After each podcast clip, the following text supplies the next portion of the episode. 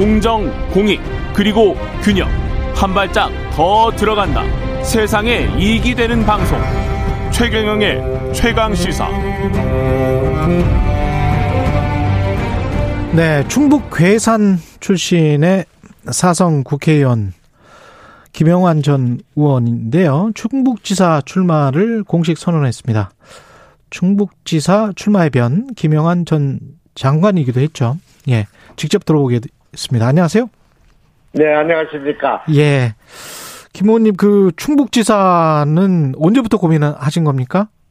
아, 저는 원래 이제 경기도에서 정치를 계속했고, 그랬죠. 또 지난 4년 전에 경기도지사 선거를 하지 않았습니까? 예, 그러기 때문에 경기도지사에 출마하고 거기서 정치를 마무리할 생각으로 있었는데, 음, 에, 역시 이제 제 고향이 이제 충청북도이고 거기서 자랐고 예, 낳고 이제 그렇기 때문에 이 지역에 있는 많은 당원들로부터 여기에 출마해달라는 권유가 계속 있어 왔습니다. 어, 아, 그리고 또 여기 지역 그 국회의원 아, 세 분께서 저를 이쪽으로 와서 경선에 참여했으면 좋겠다. 어, 그런 제안이 있어서 굉장히 고민을 하고 당 일각에서도 어, 충북지사를 권유하는 그런 아, 여러 가지 의견이 있어서 굉장히 고민한 끝에 출마를 결심하게 됐습니다. 음, 당원들과 지역구 국회의원들의 출마 권유가 있었다. 그 충북에 관한 어떤 그래도 이제 뭐 애정이나 뭐 이런 게 있으실 거 아니에요? 그렇습니다. 그 지난 25년 동안 의지에서 국회의원을 했는데 예. 충청도 출신으로 의지에서 국회의원을 네 번 한 사람은 해방 이후에 저밖에 없다는 얘기도 들은 바가 있었습니다.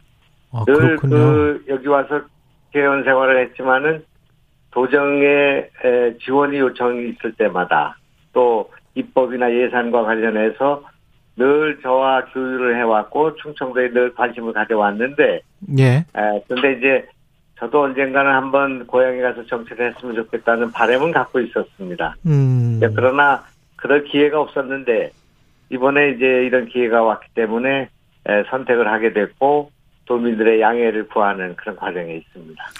당원들 그다음에 지역구 국회의원들의 권유는 말씀을 하셨는데 혹시 저 윤석열 당선인과의 어떤 교감? 네네 그거는 뭐 직접적인 건 없었고요. 예. 어, 어떻든 어, 우리 당의 일각 공심이 또 이런 쪽에서 전체 선거를 걱정하는 그런 분들의 권유는 있었다 이렇게 말씀드릴 수가 있겠습니다. 충북이 어떤 지역입니까? 선거 결과에 따라서 그 한국에 어떤 어 영향을 미치게 예. 되나요? 어, 뭐 우리가 지난번에 그 개표 방송이 있을 때 예. 에, 사람들이 관심을 가졌던 것은 충북이 어떻게 그 소위 그 어, 결과가 있었는가 음. 그 이제 그 출구조사 결과 예, 예. 그때 충북이 이겼다는 얘기를 듣고 나서 우리는 승리를 예감했습니다. 음. 해방 이후에 모든 선거가 중원에서의 특히 충북에서의 선거 결과와 일치했거든요. 아, 그런 네. 그런 통계가 있었긴 있었던 음, 것 같습니다. 예, 그렇습니다. 예. 괴산과 이쪽 지역의 맞아요. 예, 예. 괴산 한 음성. 곳에서 예. 발표한 것이 언제나 일치해왔기 때문에 예. 근데 이번에 이제 충북에서 5.55%를 승리했습니다. 예. 그래서 충북의 승리가 전체 선거에 표수는 많지 않습니다만은 음. 그런 민심의 풍향이라고 할까 음. 그런 정세의 그런 판단에는 상당히 중요한 영향을 주는 그런 지역이기 때문에 예. 이번에 지방자치 선거에서도 충북이 지켜질 수 있는가 성공할 수 있는가 하는 것은 전체 민심에 영향을 준다 이렇게 보고 있고요. 예. 지난 16년 동안 청주에서의 국회의원 선거에서 언제나 열린우리당 이후에 민주당이 승리했습니다. 예. 그리고 어, 충북 도정이 12년 동안 민주당에 의해서 어, 유지돼 왔기 때문에 이번 정권 교체가 되고 난 뒤에 지방 권력 내지는 그 충북에서의 정권 교체가 이루어질 수 있는가 하는 것은 굉장히 중요한 의미가 있다 이렇게 보고 있습니다. 근데 그 박경국 그 충북지사 예비 후보가 보도자를 네. 통해서 네. 의원님이 수도권 규제 반대 입장 을 네네. 이제 뭐 경기지사 출마도 하시고 그랬기 때문에 주로 이제 경기도 서울에서 중앙무대에서 정치를 하셨을 때는 수도권 규제 반대를 하셨었잖아요. 근데 이제 그게 지역 균형 발전과 배치된다. 뭐 네네. 출마해서는 안 될 이유가 차고 넘친다 이렇게 비판을 했거든요. 예. 뭐, 저, 여기 지역 정치인으로 특히 제가 지금 이 지역에서 출마를 결정하게 되니까. 예.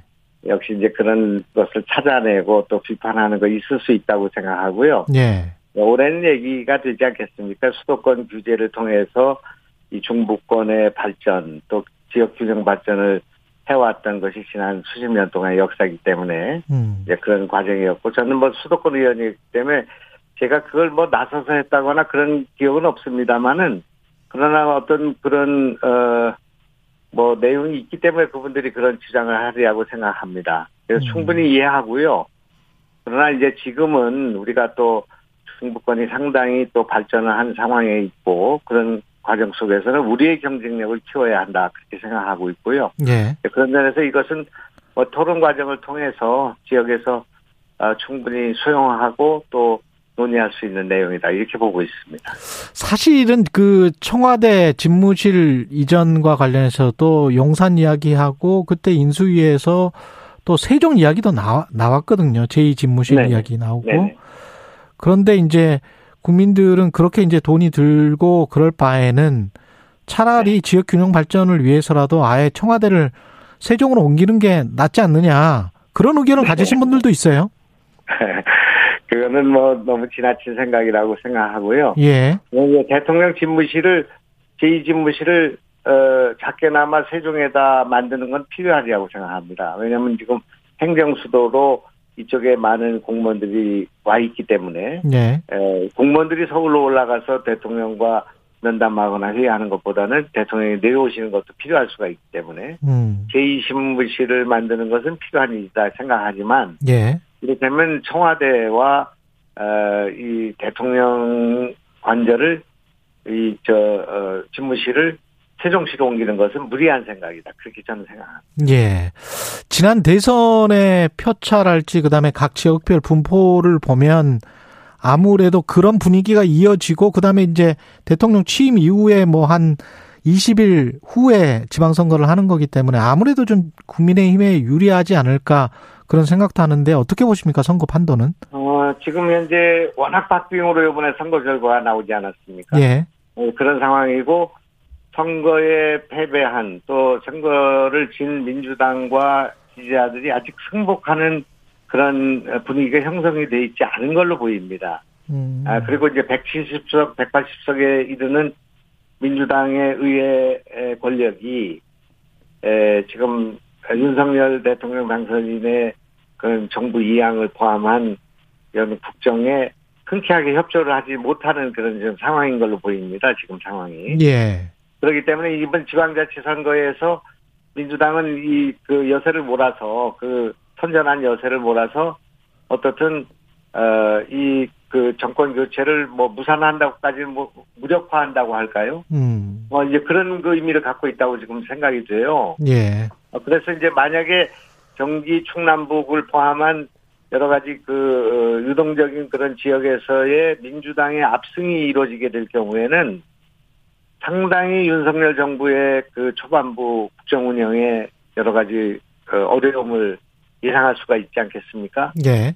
예, 그러기 때문에 우리는 이 특히 충북에서의 사수가 한 지역에서의 승리뿐만 아니라 정권 교체뿐만 아니라 윤석열 정부의 순항에 굉장히 중요한 의미를 갖는다. 저는 그렇게 보고 있습니다. 음. 아, 그래서 이제 경기도가 뭐 가장 그 중요한 지역이 되겠습니다만은 그 지역에 제가 출마를 해 있으나 경쟁력은 확인되지만 어, 승리를 예감하고 또 확신하지 못하는 당 지도부의 그런 결정과 또는 그런 어, 그 우려를 충분히 제가 이해가 됩니다. 음. 저는 뭐 경기도 나가서 선전할 수 있다고 생각했지만 당으로서는 부족하다고 생각하는 시각이 있을 수 있기 때문에 예. 그런 당의 그 판단도 존중하고 지금은 누가 어디서 이기느냐가 중요한 것이 아니라 아 우선 윤석열 정부가 순항하고 또 어, 성공할 수 있도록 개혁에 성공할 수 있도록 뒷받침하는 게 필요한데 그 가운데 하나는 제가 이 충청북도에 승리하는 일이 아닌가 하는 생각을 갖고 있기 때문에 저는 저에게 맡겨진 이 임무를 최선을 다해서 해야겠다 이렇게 생각하고 있습니다.